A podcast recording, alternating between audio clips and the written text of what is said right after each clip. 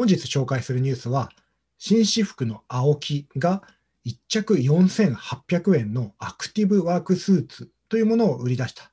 という話題です。こちらのアクティブワークスーツですね、4800円という値段も驚きなんですけれども、在宅勤務の人などがカジュアルに着こなせるということが話題のようで、非常に今、売り切れ特出だということです。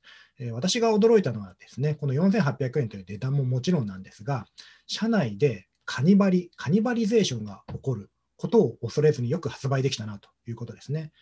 カニバリ、カニバリゼーションというのは、簡単に言えば共食いのことですね。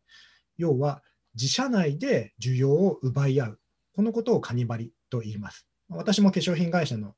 え会社にですね、勤めていた頃は、それでカニバリは大丈夫大丈夫なの？カニバリは起こさないの？っていうことをですね、よく気にしていました。要は新商品を出しても、それが既存の事業の売り上げを奪うようだったら意味がない。カニバリになったら意味がないと考えるわけですよね。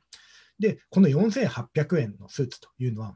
めちゃくちゃカニバリですよね。えー、それそのスーツが売れれば、既存のスーツはおそらく売れなくなるわけですから、まあ、普通だったらこういうのを売ったら売れるだろうなって分かっていてもなかなか売り出せないわけですね。そこを思い切ってカニバリを恐れずに勇気を持って売り出した青木がすごいなというふうに思いました。